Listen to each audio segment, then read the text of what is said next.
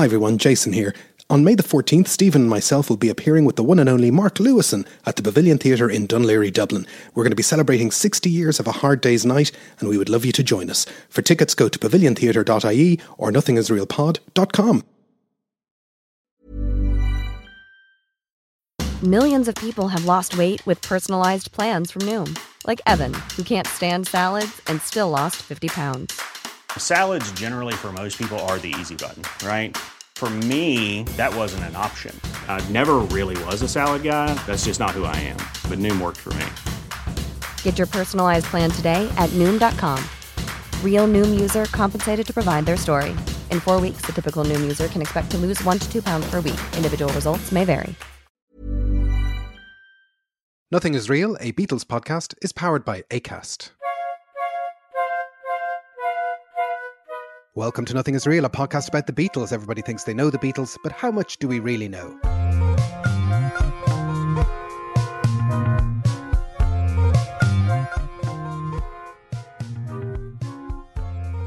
My name's Jason Carty. My name's Stephen Cockcroft. And we're live on tape from Dublin and Belfast.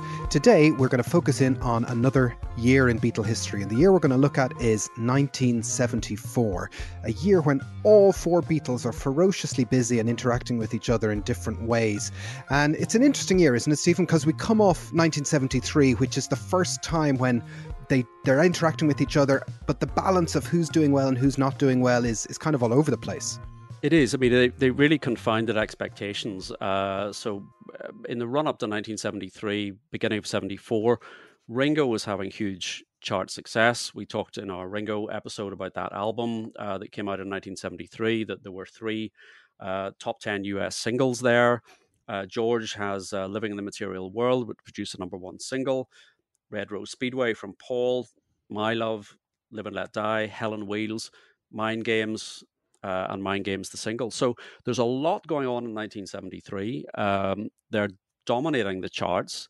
Um, they're collaborating uh, on the Ringo album, and we're coming into 1974, which is the 10th anniversary of the Ed Sullivan Show, and is presenting Capitol with an opportunity to. Um, capitalize uh, on I see what I did there uh, on the uh, on that anniversary. We've had the red album, the blue album at the end of uh, uh, in 1973. So there's every expectation that they're going to continue to dominate uh, the charts going into 74. Yeah, it's interesting. I mean, it's full steam ahead. They're all spinning off in different directions. And as you say, you know, there's no reason to think, well, this is it now. We're in the post Fab Four universe. They're all doing their own solo thing, and they're just going to be eternally successful, all four of them, in their own way forever. But yep. in some ways, seventy three is just an, like an an Indian summer. It's it's uh, something that actually is a, is a false dawn. It is. I think if you if you look back, you know, hindsight is a wonderful thing, and if you look back, you can see seventy three as sort of peak solo Beatles in the sense that whilst they may not all be working together uh, they they are sparking off each other and they are influencing each other. Um, Paul, who you would perhaps have expected to be the one to, to be the most successful in forging a solo career, is is struggling, but is starting to find his his his feet. Uh, John, the critical mauling of sometime in New York City in 1972 is something that really derailed his career for a while. Um, certainly in terms of chart performance in, in 73 but th- they're all there they're all producing uh, material and th- that that sense of competition between them is still there i think. And it's interesting let's talk about the record company thing for a second there because you talked about I, I, I find you know when look preparing for this episode you look at 1974 it's very much a, um, a north american kind of uh, window that you kind of look through when you see it because that's where a lot of them are being based, or that's where a lot of the success is being focused at. And Capitol Records in 74 launched this very curious campaign that's kind of been lost in the midst of time, which is a 10 years of the Beatles campaign. And there's 64 to 74 is how they label it. And we, yeah. we might think as Beatle people of, well, Beatles started in 62 or British Beatlemania was in 63, as we know.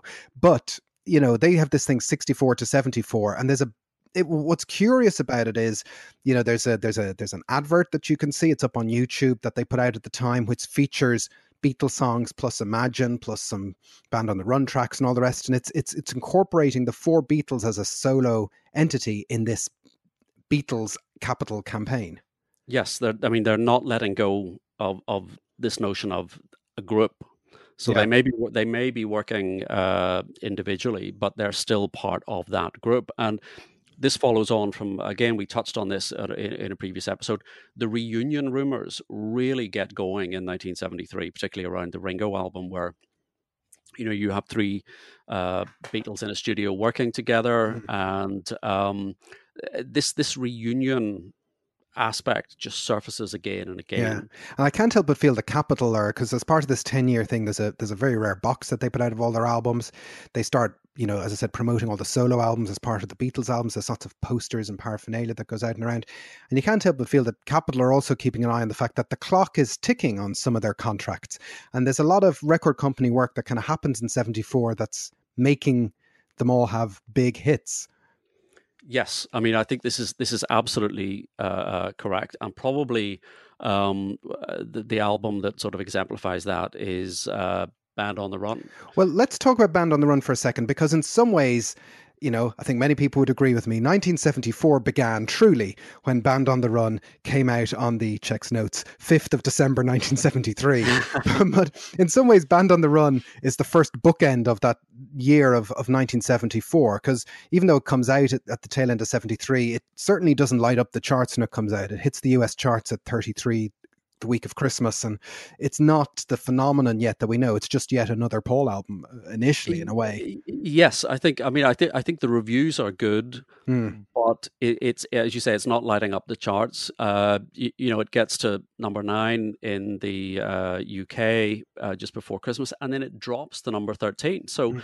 you, you, imagine that uh, Paul must have been bitterly disappointed by that and, and the record company. Um, it's just not performing well. And with hindsight, you, you, you know, or arguably a slight rewriting of history. Yeah. Uh, you know, this is suddenly the big critical commercial breakthrough album for Paul, but it didn't happen when it was released. It was a slow burn, a slow build. It is, and well, it, it's kind of the thing that happens in the background of, of the uh, uh, uh of 1974.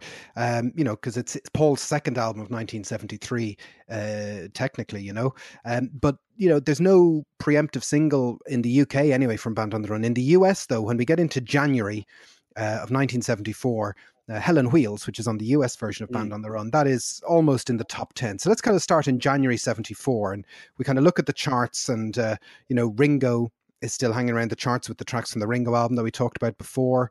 Um, Helen Wheels is about to get into the, the top 10. And what else is going on? Uh, this in the US that, of course, uh, George is off traveling again. George is off traveling, so uh, this this this is uh, again another sort of peak of George's interest in uh, Indian music. So in, in, January, he's visiting with uh, Ravi Shankar in Benares, and he's he's suggesting it to Shankar at this point that um, he should think about touring Europe, touring the United States, uh, getting an orchestra um, together, and George, being George, throws himself uh, into this project. Um, he he has previously set up the Material World Foundation, and this is really the first project that's going to be undertaken by that foundation. Um, he encourages Shankar to start writing material, and they're in Friar Park uh, recording at George's. Uh, uh, a home studio. And what's interesting is, you know, this is the the start of '74, and as we're going to find out, that tour, as it slowly unfolds throughout the year, isn't going to lead in, in the best directions, but it's certainly the, the foundations of it start in, in January of 74. Well, this is it because w- what what's happening is um, George across the year will be putting plans together for his own tour. He yeah. wants to bring Rab- Ravi Shankar on board with that. Um, uh, he is has formed his own uh, uh, record label yeah. with the idea of you know certainly putting out Ravi Shankar records, but uh, th- there's a sense that that he does at least initially yeah. um, want to build on the idea of Apple. Yes, Th- this idea of, of, of you know fostering talent and and, and bringing in other uh, uh, musicians. So he's he's really spending uh, that that first month of the year in uh, India. Yeah. And still, if you look at the US charts at the start of 1974, George isn't anywhere to be seen. Photograph is falling down the charts. You're 16 by Ringo is going up the charts. Mind Game is still hanging around. And as yep. that, Helen Wheels is there as well. And Paul is also traveling. He's in the very exotic climes of uh, Stockport. Yes, yes. So George, George, George gets India, and Paul gets Stockport. Well, Stockport has its own inspirational source. There's, there's, uh, we're talking about Strawberry Studios in Stockport. Yeah, yeah. Um, so, yes, yes, people hopefully will know Strawberry Studios. This is essentially 10cc's studio. I know you're yeah. a big uh, 10cc fan or Godley well, and Creme. I'm a Godley and I, I, will I will uh, I will take Godley and Creme over 10cc because I'm oh, okay. peculiar that way. But yeah, it's a uh, Strawberry Stockport is I don't know is it about 30 miles from Manchester or so. It's in the north of England, and uh, it's uh, Strawberry Studios was set up in the late 60s by uh, Eric Stewart and uh, Peter Tattersall who'd worked with Billy J. Kramer's and, and, and the Dakotas. And Eric Stewart yep. had made a name for himself. He had taken over as the lead singer of Wayne Fontana and the Mindbenders when Wayne Fontana left. And uh, he kind of took his pop star money and, and, and opened the studio. And uh, Graham Gouldman joined as an, as an investor. And then the, the house band was Graham Gouldman, Eric Stewart, and then Godley and Creme were knocking around as well. And so 10cc had grown out of this studio. And Paul is in the Strawberry Studios in Stockport because he's working on the McGear album. Yeah. And I think again, I think this is an album that we've touched on before. This if is you're, if you're playing Nothing album. Is Real Bingo, you can tick yeah. off the McGear you album. Can off the, you can tick off the McGear album. uh, this is this is I think I think we both love this album. Yes. You know, this is just a sensational album. But it kind of does. It, it, it, the the appeal of Strawberry Studios is that uh, it seems to have a great reputation for pop really. This kind of very contemporary pop in the early 70s so 10cc would be a part of that the mcgear album's a part of that. Neil sedaka did a bunch of really interesting kind of comeback albums with backed by 10cc in the same studio at the time. So um, yeah and and paul is kind of in and out of uh, strawberry studios which is kind of odd for him to be it's an odd part of the world for him to be hanging around in. Yeah, I mean, I, I think I've read um, interviews with uh, with Mike McGear, um, yeah and and th- this really came out of Paul saying to him, "So, you know, what are you doing, and uh, you know, how are you putting food on the table, sort of thing, and and uh, you know, would you like to make an album?" So Paul th- has really takes the start of the year and off and on uh, across the next few months is really devoting a lot of his time yeah. towards what what it's odd. I mean, they obviously had expectations or ambitions that this was going to be a, a, a sort of a commercially success, successful album. Yes. But at the same time, it's extremely weird album. Well, again, I wonder, you know, and as I said I love the album, uh, but it came out in Warner's and it kind of got a big push from Warner's and promotional films and all the rest. And with record company shenanigans, you know, Warner's were in play for Paul himself at some point in the mid 70s. Yep. And it might have been a, uh, you know, part of that politicking was to, you know, look after the McGear album. Look what we did for Mike. Yeah, yeah, yeah.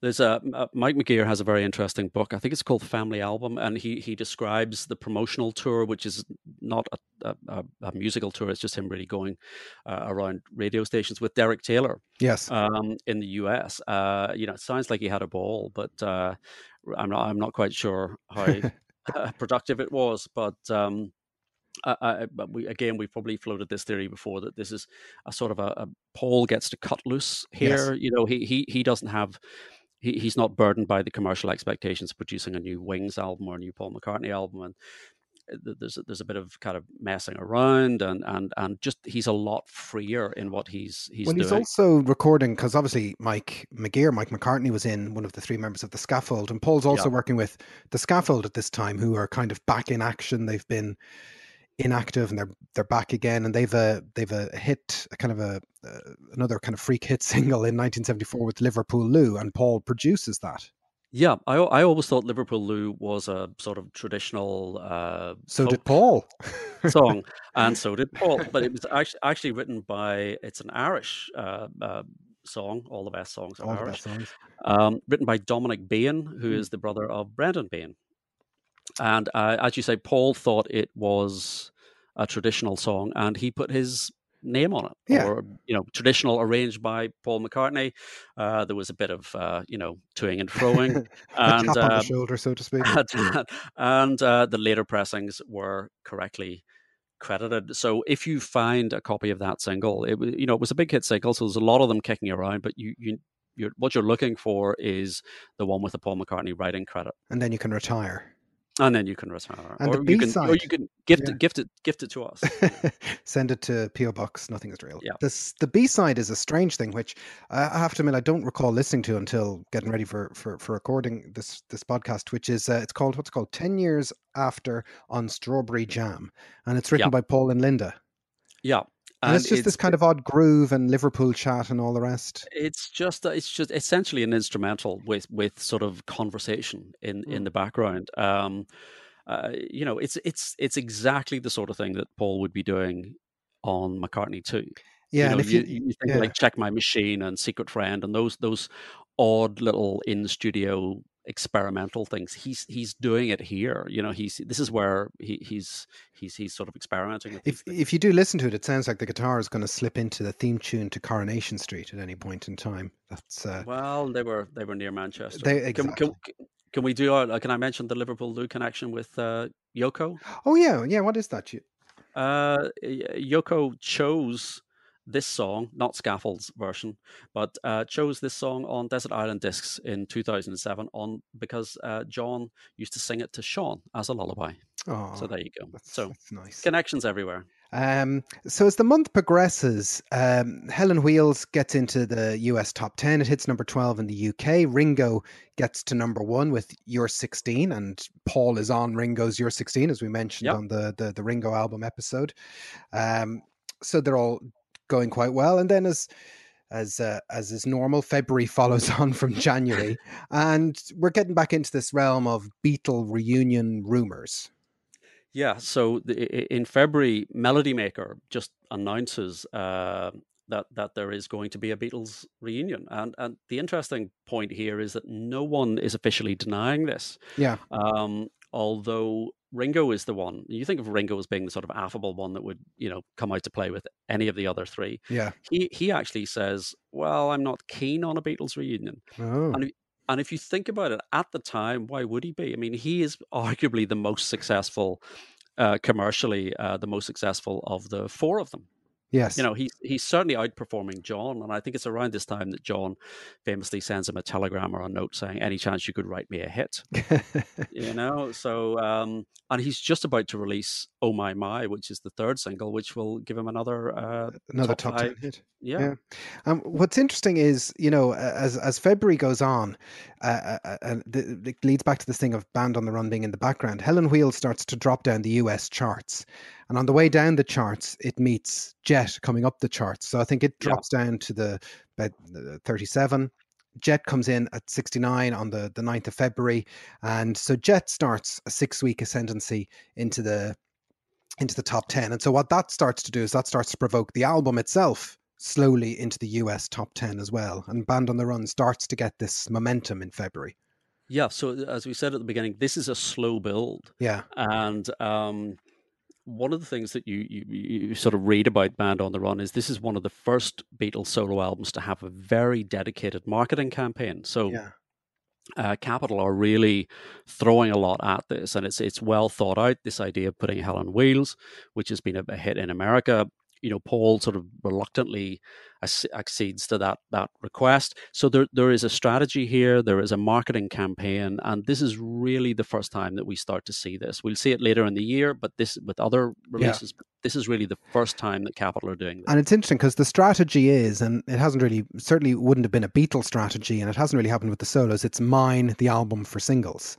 yes, And so, you know, Paul has said in interviews, oh, there was a guy in Capitol who said, I think Jet's a single. And, you know, the, the single was actively worked. And, uh, you know, the, the record company kind of are.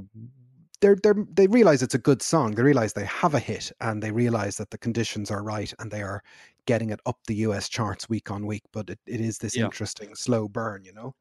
And Um, and again, again, thinking back, I mean, Paul is the one that has post Beatles stuck with this idea of standalone singles up Yes. to this point, Yeah. and and Helen Wheels was clearly intended to be a standalone Yeah. single. Um, and you know he he'll do that occasionally uh, going forward, but but uh, you know this seems to be the point at which, again, uh, you know, he's looking for commercial success as well as critical Yeah. success. Um, and and so yeah, mining albums for singles is the way. It's It's, the way new way. forward. The way forward. And what's interesting is, you know, this, this talk about the reunion, it also feeds in over into the, you know, the the high court shenanigans because the Beatles still aren't clear of, you know, suing each other and everybody within a two foot radius. And and Paul says, you know, oh, it's, you know, there, there- there's a uh, what a high court appointment of a, an Apple receiver, isn't that right? To to, to Yeah, help wind up the it, it. company. Uh, and Paul That's sort of says, uh, you know, as soon as we get all that sorted out, you know, we can get together and do something. You know, that's the kind of vibe, which is, you know, a line he played for many, many, many, many, many years. Yeah, I mean, I think consistently this is this is what used to sort of particularly annoy George. Uh, you know that he always used to say, you know, when Paul has something to sell, he'll tap into that uh, th- those reunion rumors. But Mm. n- uh, no one, as I say, no one was denying it at this stage. Yeah. Uh, they were sort of letting that rumor float out there, um, and and it's difficult at this remove, you know, 50 years on, where, you know, particularly post 1980, where you knew that was never going to happen. This was only three years after the Yeah. split. It's still and so uh, there was every possibility. I mean, I, I remember 78, 79 th- thinking there is a, you know, they're going to get back together. I mean, they will get back together. Yeah. And, um, but this, this was such a real possibility and such a tantalizing possibility. And as I say, 73, they had dominated the chart. Yep. And Paul gets nominated for an Oscar in February 74 for Live and Let Die, Yes. and he doesn't win. Boo. No. That's, that's, Well, I you know I have to say, yeah, Marvin Hamlisch, the way we were, I'd rather have Live and Let Die. I Yeah, that geez, would I wasn't sure what side of the fence you were going to come down there. So I thought you were going to say, you know, he lost to the better song. I wouldn't. uh, he's no, you know, he's no Marvin Hamlisch. But, uh, um, so then we get into March, and at this point, George's tour that you know the seeds that have been sown in January, his US, his North American tour, uh, gets confirmed by Apple, and actually, this is a you know we take it for granted now with you know Paul's been on the road so much, but this was the first proper tour by a solo Beatle that gets announced. yeah, uh, this is this is going to be the big uh, American tour. You know, no no Beatle has done a, a tour there, so they haven't done a tour since 1966. John has done a couple of one-off concerts. We had Bangladesh, but this is this is a full-blown tour. Yeah. And um, again, this this th- th- this is the early 70s. This is the start of this sort of arena style touring. I mean, this is really in its infancy at this stage. Well, the other tours that are announced at this point and that kind of evolve in 1974, the two big tours, and we'll, we'll come back to them maybe a bit later on, are uh, Bob Dylan, and he's touring Yep. with the band, and Crosby, Stills, Nash and Young, and they both Yep. do these massive tours, and in some ways, they are era defining tours. They they they set up the next 40 to 50 years of rock star touring in a way. Yeah, this, this is this is the template that that uh, that that they're still we're still using. Yeah. You know, we're looking at foot, we're looking at indoor arenas, we're looking at outdoor football stadiums. This is this is the template. Yeah, and uh, you know, if, correct me if I'm wrong. Dylan hadn't toured properly in about eight years. He had done Isle of Yeah. Wight and a few things, but Yeah. so Dylan's on a tour with the band, and you know, the the question is, are you going to give them something new or not really? People, this is this is the tour as looking back, play the hits. We, you know, we don't really want the new stuff. This is where Yeah. all this comes from Yeah. in a way. It is. I mean, uh, uh, you know, this is this is the start of the hits Yeah. tour by by those big sort of uh, top tier uh, uh, artists. It's also, I have to say, the start of Bob Dylan's willful recasting of his own material. So it's it's sort of well, of course, I'm going to play the songs you want to hear. I'm just not going to play them the way you want them want to hear them. Yes. So um, you know he, he does the acoustic set and that's fine. But he's he's uh, if you if you listen to Before the Flood, it's a fantastically powerful album, and Mm. he is just howling out the, the lyrics. Uh, um, the vocals are amazing, um, uh, uh, but but but it is it is a completely new uh, sort of approach. Yeah, and, and Crosby, Stills, and Nash are doing these kind of three or four hour long shows. And what's interesting Yeah. about these tours is, and, and the Stones' tours, you could say, are kind of evolving into that as well. And they've been kind of on back on the road about two years. It's it's this notion where the show is less about the band and it's more about the audience's night out in a way. Does that make Yes. sense? Yes, I think no, I think that's exactly right. It it starts to become, particularly with the Stones, it starts to become it's a spectacle, Mm. and and you, you know when you when you go to see uh, Crosby, Stills and Nash, you know you're going to get a couple of kind of hippy dippy songs from Graham Nash. You're going to get some kind of jazzy folk from David Crosby, and then you're going to get the the guitar workouts from Neil Young and Stephen Stills, and they're they're they're dividing up the show. You've got an acoustic set. You've got, and yeah, they're absolutely delivering what the audience want. Yeah. I mean, there is an expectation there, and they're fueling that expectation, and Yeah. and the audiences are now settling into this notion that this is what you're going to to get. Millions of people have lost weight with personalized plans from Noom, like Evan, who can't stand salads and still lost 50 pounds. Salads, generally, for most people, are the easy button, right? For me, that wasn't an option. I never really was a salad guy. That's just not who I am. But Noom worked for me. Get your personalized plan today at Noom.com. Real Noom user compensated to provide their story. In four weeks, the typical Noom user can expect to lose one to two pounds per week. Individual results may vary. Hey there, it's Michele Norris. I'm host of a podcast called Your Mama's Kitchen. When I travel, I'm usually looking for a way to find a taste of home when I'm not at home. And one of the things I love to do when I am at home is entertain. And Airbnb allows me to do that. When I was in California recently, I rented a house that had a great kitchen. And when we were sitting around the table, we we're all thinking, we're in someone else's house. Someone could be in all of our homes as well. If you have a home, but you're not always at home, you have an Airbnb. Your home might be worth more than you think. Find out how much at airbnb.com/slash host.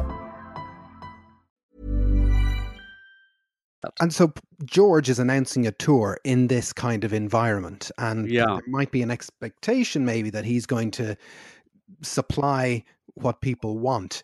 Um, so that's a tour for later in the year. Also happening is the last uh, non-Beatle related Apple single comes out um, uh, by Badfinger, "Apple of My Eye," uh, which I think is from their album uh, "Ass," uh, and that's a bit of a bit of a kind of a slow. It's it's not their last album, but it's a bit of a slow end for um, Badfinger and it- Apple. It is. It's. It's. You know, apple of my eye i- i- is is a sort of regretful look back at uh, their relationship with the Beatles and with the label, and um, it, it's. But it's a it's a long, slow decline. Mm. Not not necessarily in the in, in the quality of the music, but in terms of Badfinger's potential and Yeah. Badfinger's commercial uh, uh, success. Um, this was uh, again 1972. It was originally begun, but it was delayed because of production problems. Uh, Badfinger had sort of been slightly diverted as well. They turn up on the Imagine. Uh, some of them turn up on the Imagine album. They were Mm. there at the Bangladesh concert. Um, uh, Todd Rundgren Oh yeah, was brought in, produced two songs. Uh, I think everybody falls out with Todd when he's trying to produce uh, their records. been known to Uh, happen. yeah, And then Chris Thomas, who was working as an engineer. Uh, so Chris Thomas of White Album, Sex Pistols, Back to the Egg. Am I right in saying Chris? yeah. Thomas? Back to the egg. Um, so th- this is a very sort of a mixed bag, but this really represents the end of Apple as a label. Yeah, Uh, you know, it's it's now the home of the four Beatles who are seeing out their own uh, contracts. So we haven't spoken much so far in 1974 about uh, John Lennon, and in March 1974, that finds John out in Los Angeles. He's living with uh, May Pang, so he's Yep. separated from Yoko, and he's moving into moves into a rented beach house in LA. Yeah. Yeah, And so- this is a so- notorious kind of house in a way. This it is. This is this is the sort of the riot house. This Mm. is um, so John John is out there. Really, part of his separation from Yoko, he's put a lot of miles between himself and New York. Um, eh, he uh, is just at the beginning of '74, coming off the back of the initial sessions for the rock and roll album. And I don't think we'll we'll kind of go into. There's a whole episode I think to be Mm. dealt with about his relationship with Phil Spector, but those sessions began in October '73 ended in December 73 when Phil Spector ran off with the tapes. Yeah. So that entire project has sort of run into the sand, and John is at a bit of a loose end. One of the things that I hadn't known was that he actually meets with Paul and Linda at this point. So Paul and Linda are in LA Yes. uh, for the Oscars, and John is hanging out at the Oscars. Uh, so I, I wasn't aware that that had been a, a yeah, meeting. and there's no photographic evidence of that that we. I've of. not I've not seen anything. No. But obviously, John was commiserating uh, with Paul about the whole "Live and Let Die" Marvin Hamlisch disaster. I, I, I would I would say crying on each other's shoulders. Very upset, probably that Paul didn't win an Oscar. Uh, but then this sets up, you know, what's you know perhaps more famous about this beach house and 1974, which is when Paul goes to visit John in the beach house, and John is. He, well, the main thing he's doing at the time is he's working on uh, Harry Nilsson's Pussycats album. Isn't that right? That's it. So, you know, he having no project of his own, and on on the basis that he seems to have decided, you know, uh, uh, things are getting out of hand. You know, so we've got we've got John, we've got. Uh, Ringo, you've got Harry Nilsson, you've got Keith Moon. Uh, all of these people are hanging around LA. Nothing is getting done. Um, it's they're all having a very good time, I imagine. Um, so, so John uh, t- undertakes to uh, work with Harry Nilsson on this album, and yeah, it's that, that, that same sort of rotating cast of characters that we had on the Ringo album, yeah, who, who are all hanging out in LA and all all sort of working on this. And it's during one of these uh, sessions that uh, Paul and Linda just happened to drop by Burbank uh, Studios. And tell me this first of all, in terms of the Pussycats album, let me ask you: Do you like the Pussycats album? I do like the Pussycats album. Okay. I, I think I think if you take the best songs off the Pussycats album, and it's a mixture of originals and and and uh, uh, sort of old fifties rock and roll covers. Take the best tracks off that, the best tracks off Walls and Bridges, a few tracks off Rock and Roll. Mm. It's a great, it's a great album. but that's not what happened. but that's not what happened. That's not what happened. I think I think about half of uh, half of Pussycats is yeah. is, is really good. Uh, the rest is not so good. Yeah, I, I love Nilsson. I always find Pussycats hard to love. Um, yeah. And this is also the milieu in when John and Harry Nilsson are hanging out and they're thrown out of the Troubadour Club for heckling the Smothers Brothers. And they're generally high on life. Is that a fair thing to say? High on life and Brandy Alexander seems yes. to be the. Uh, uh, yeah. yeah. Um, but here's then we get to the end of March and, you know, Paul and John have obviously had some kind of avenue of, you know, reconnection. Yeah. And yeah, on the 28th of March, Paul turns up at this beach house come recording site and uh, decides to just be part of the gang. And and this leads to what we now know is this Toot and a Snore in 74 bootleg is the recording that you can hear of this today. Yeah. But it's quite a the on paper it sounds amazing. Yeah, well, you you've got John, you've got Paul, you've got Linda, uh, you've got Stevie Wonder, Harry Nilsson, Jesse Ed Davis, Bobby Keys the, from from the Stones and uh, the producer uh, the, uh, at Burbank Studios, Ed Freeman, all sort of involved in this uh, impromptu jam. And as you say, on on paper, this should be wonderful. But what it is is an insight into how chaotic and unproductive the whole sort of sessions around yeah. that time were. That everyone is either drunk or you know high as a kite. Uh, you can hear at one point um, John offering Stevie Wonder some cocaine, yeah, uh, asking for some cocaine. Uh, uh, you know, they're all fiddling around with microphones. The, the the most fascinating thing for me is the fact that Paul is not pushing himself forward. He's not trying to sort of take control, or he's not trying to drive the session. You would you would think, uh, you know, uh, Paul's instinct would be to marshal the troops and try and produce something. And I, you know, I think the sense here is Paul knows that this is not going to produce any magic, yeah, um, and this is not what he wants uh, the reunion to be. Well, Ringo has already left the building, which is interesting. He'd already headed off for the night, yeah. so we could have yeah. had John, Paul, and Ringo. At which point, you know, because because what Paul does on the on the recording is he goes sits on Ringo's drums and just starts drumming because yeah. that's that's what you want. Not really yeah. is, Paul being the drummer, but um, he he's trying to. He is doing a little bit of oh, you know, fall in, get stuff started, but yeah. it's it's really yeah, well, I mean, at one point, John says, "Did anybody else put me on a mic?" And Paul sort of goes, "Yo," you know, this kind of, "Yeah, yeah. I'm over here behind the drum kit," you know. um, uh, and the kind of the follow up to that is that the, the next day, Ringo comes into the studio and immediately says, "Who's been messing with my Drums. drum kit?" Because Paul has obviously altered the stool or the settings or whatever, and uh, they, oh, Paul was here, and he goes, McCartney always messes up my drum. so this is again, this is a kind of long suffering uh, Ringo. Yeah, you, you, know, it's odd. Imagine if you know Carnival of Light style, we hadn't heard this tape, but we knew it I existed. Know. Yeah, we would be falling. We'd be so excited about. Oh my god, what does this tape sound like? And yep.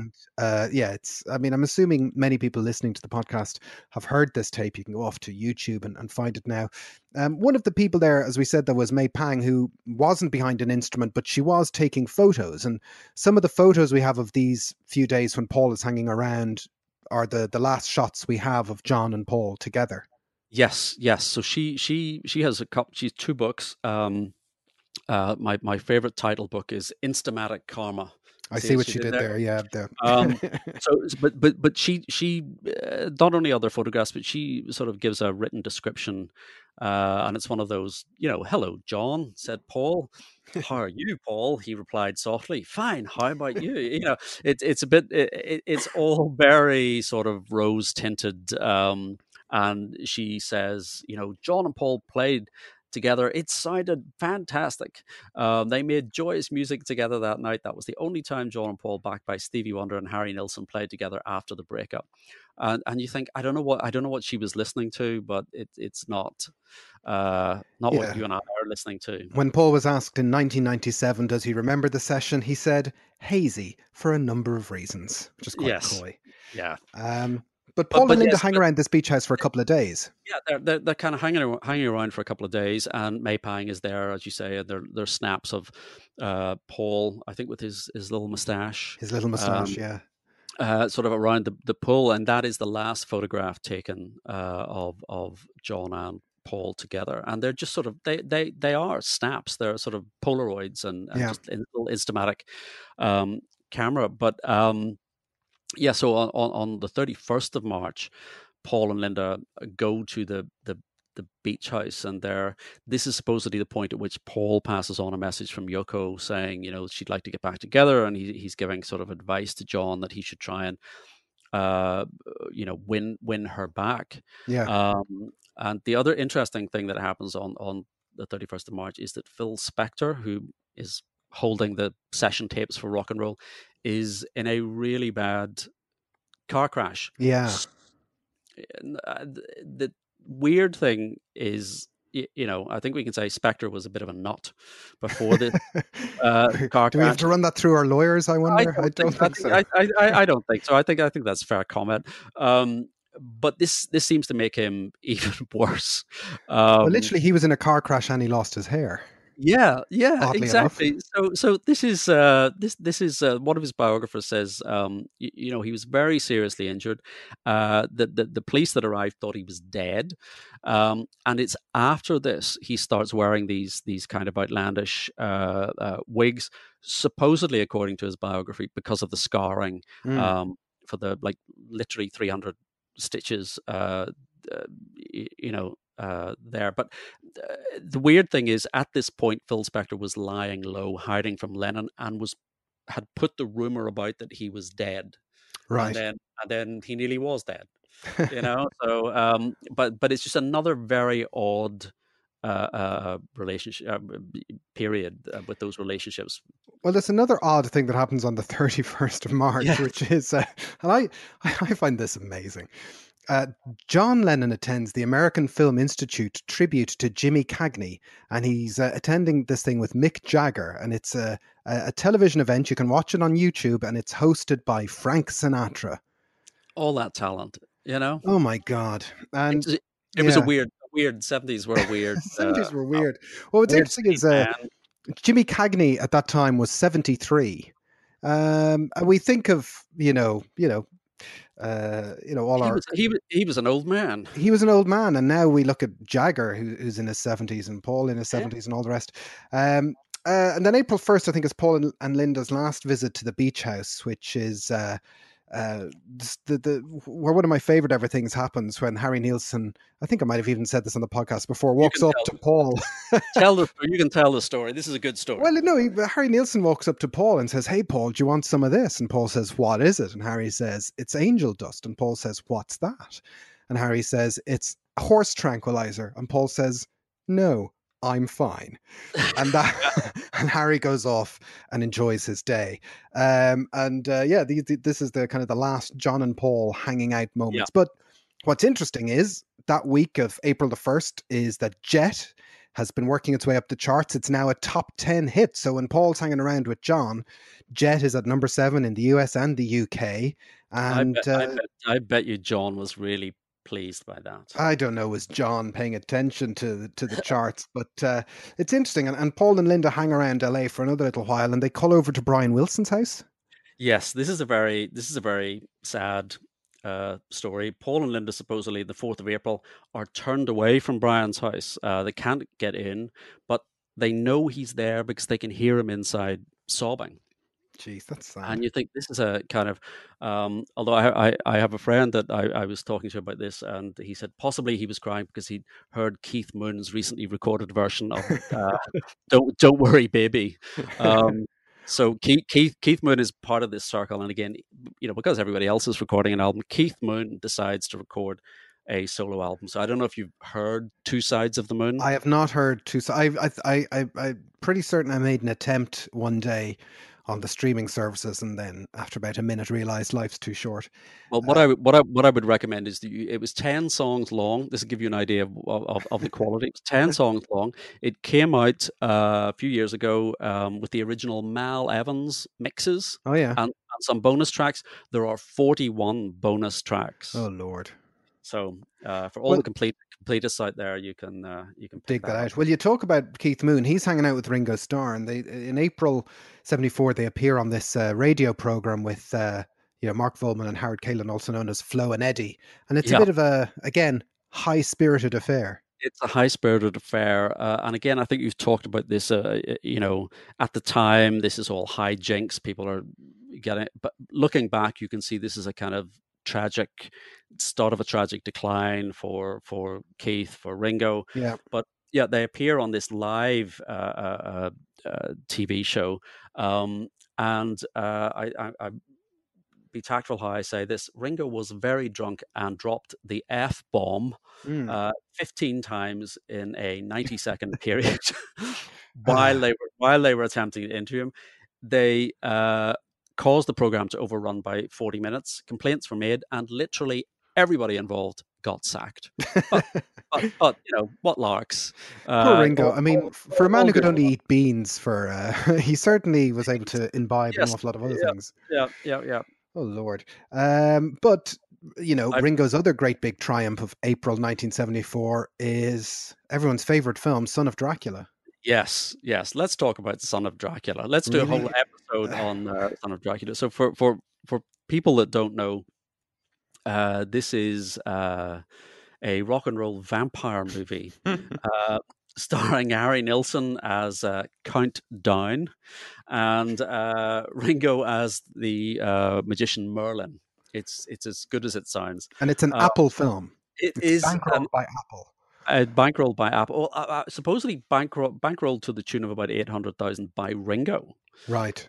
Uh, but it, it, I, I watched this recently. It's available on uh, YouTube. Uh, there are bootleg. It has never surprisingly got a DVD release. Um, and again, maybe you know one day we'll we'll do a whole episode on on Son of Dracula. But it is it is a terrible movie. But the uh, the, the only sort of interesting aspect that would make me want to watch it is Ringo called in Graham Chapman Mhm. uh, and Douglas Adams from Hitchhiker's Guide Yeah. uh, to rewrite uh, a whole new script that would be dubbed onto the existing film. So it was like the you know the existing dialogue was so bad, Yeah. um, and and they now I don't know what stage that got to, but if that was Ringo, Harry Nilsson, Graham Chapman, and there is another alternative uh, dialogue soundtrack, I would like to see. I would like to hear that. It's a bit like the the Woody Allen film, uh, "What's Up, What's Tiger? Lily." Yeah, yeah. That's a that's a Um, Uh, Well, the last time I saw that film, I thought it was funny. I don't know how politically correct it is in 2020. yeah, yeah. 30 years ago, it seemed funny to me. Yeah, but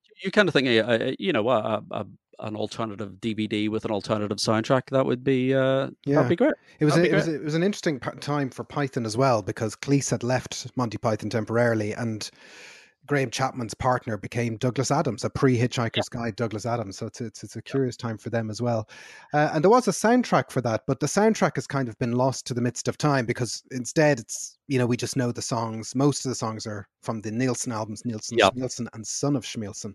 But the cover of Son of Schmielsen gives you an idea of the high caliber of acting that went into uh, Son of Dracula.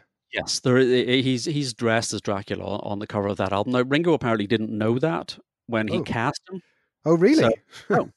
Um, what they kind of station to station style. It was just a freeze frame from the movie. No. No, Oh, no, okay. it was it was done before the movie, and and when they discovered this, or when Ringo discovered this, there's a scene in the movie. I'm now about to give you a 30 minute exposition of of Son of Dracula. There's a scene where Nilsson it's it's quite an effective kind of walking through you know the rain soaked streets of London, Yes. and he stops outside a record shop, and his own record is in the window.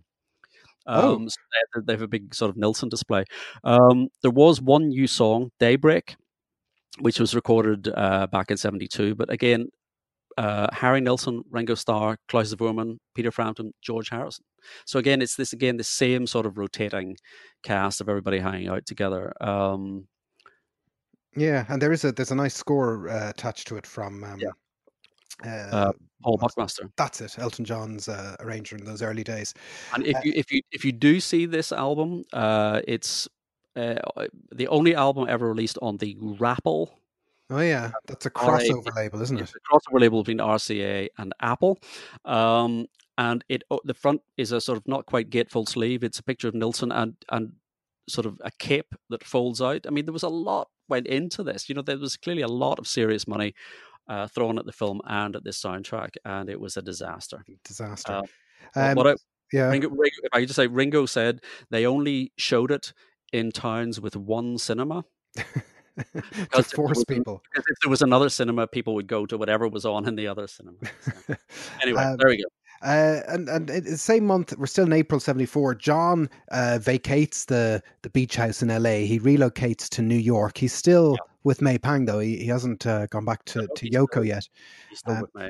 But but it kind of belies this notion of you know the lost weekend because you know once he goes back to New York, he he is kind of uh, getting rid of all the drugs and alcohol. He's kind of cleaning up his act and he's sorting himself out and, and all of that.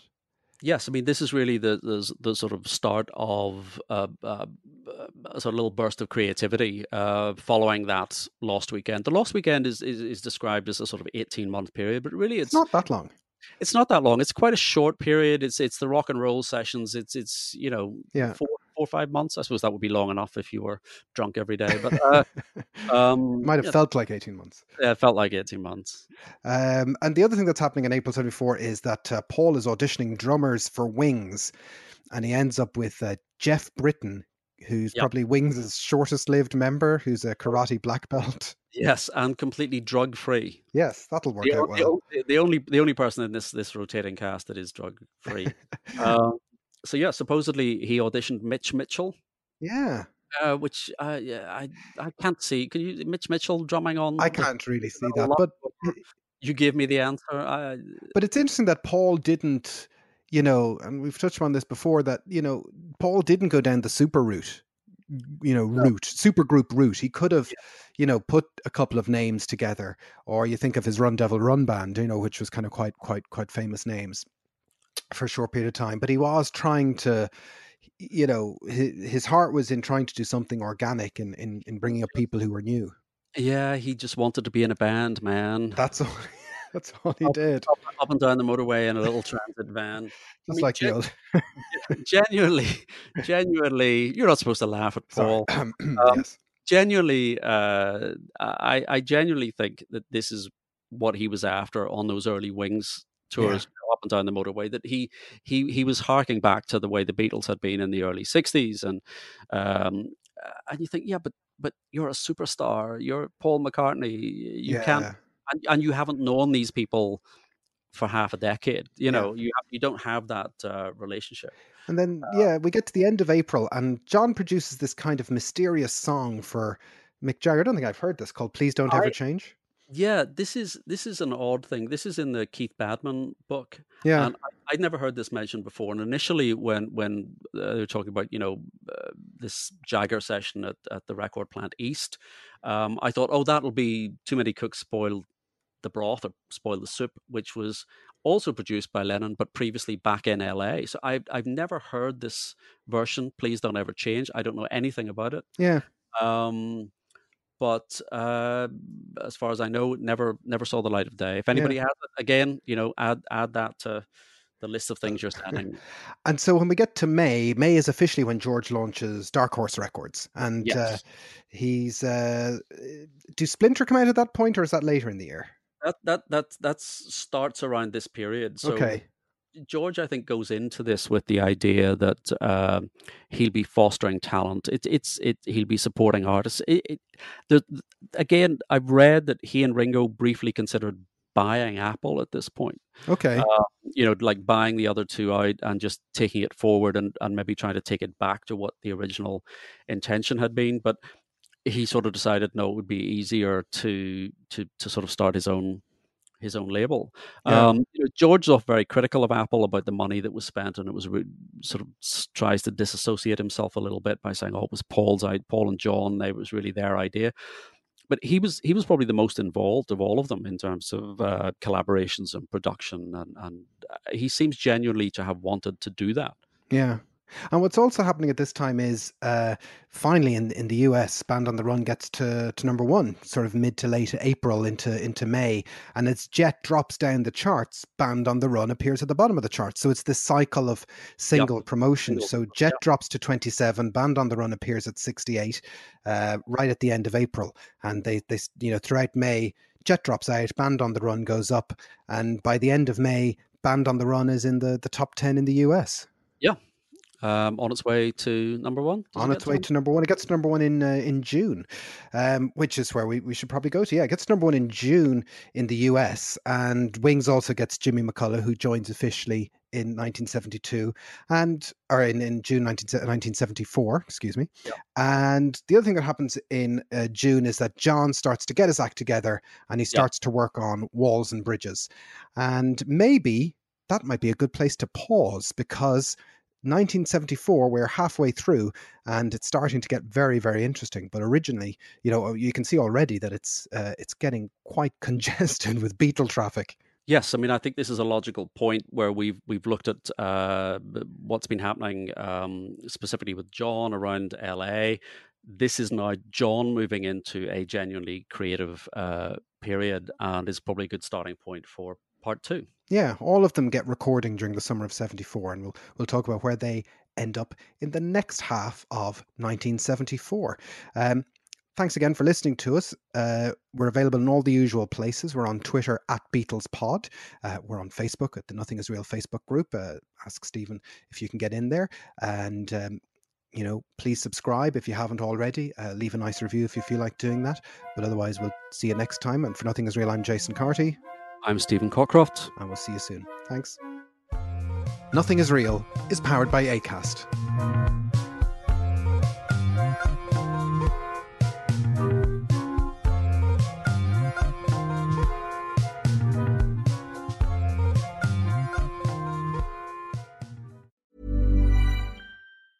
Even when we're on a budget, we still deserve nice things. Quince is a place to scoop up stunning high end goods for 50 to 80% less than similar brands. They have buttery soft cashmere sweaters starting at $50, luxurious Italian leather bags, and so much more. Plus, Quince only works with factories that use safe, ethical, and responsible manufacturing. Get the high-end goods you'll love without the high price tag with Quince. Go to quince.com/style for free shipping and 365-day returns. Thanks for listening to Nothing is Real. We hope you enjoyed today's episode, and if you did, why not become a member? You'll get access to ad-free content, bonus episodes, and so much more. Follow the link in the show notes, sign up on Acast Plus, or visit our website, nothingisrealpod.com.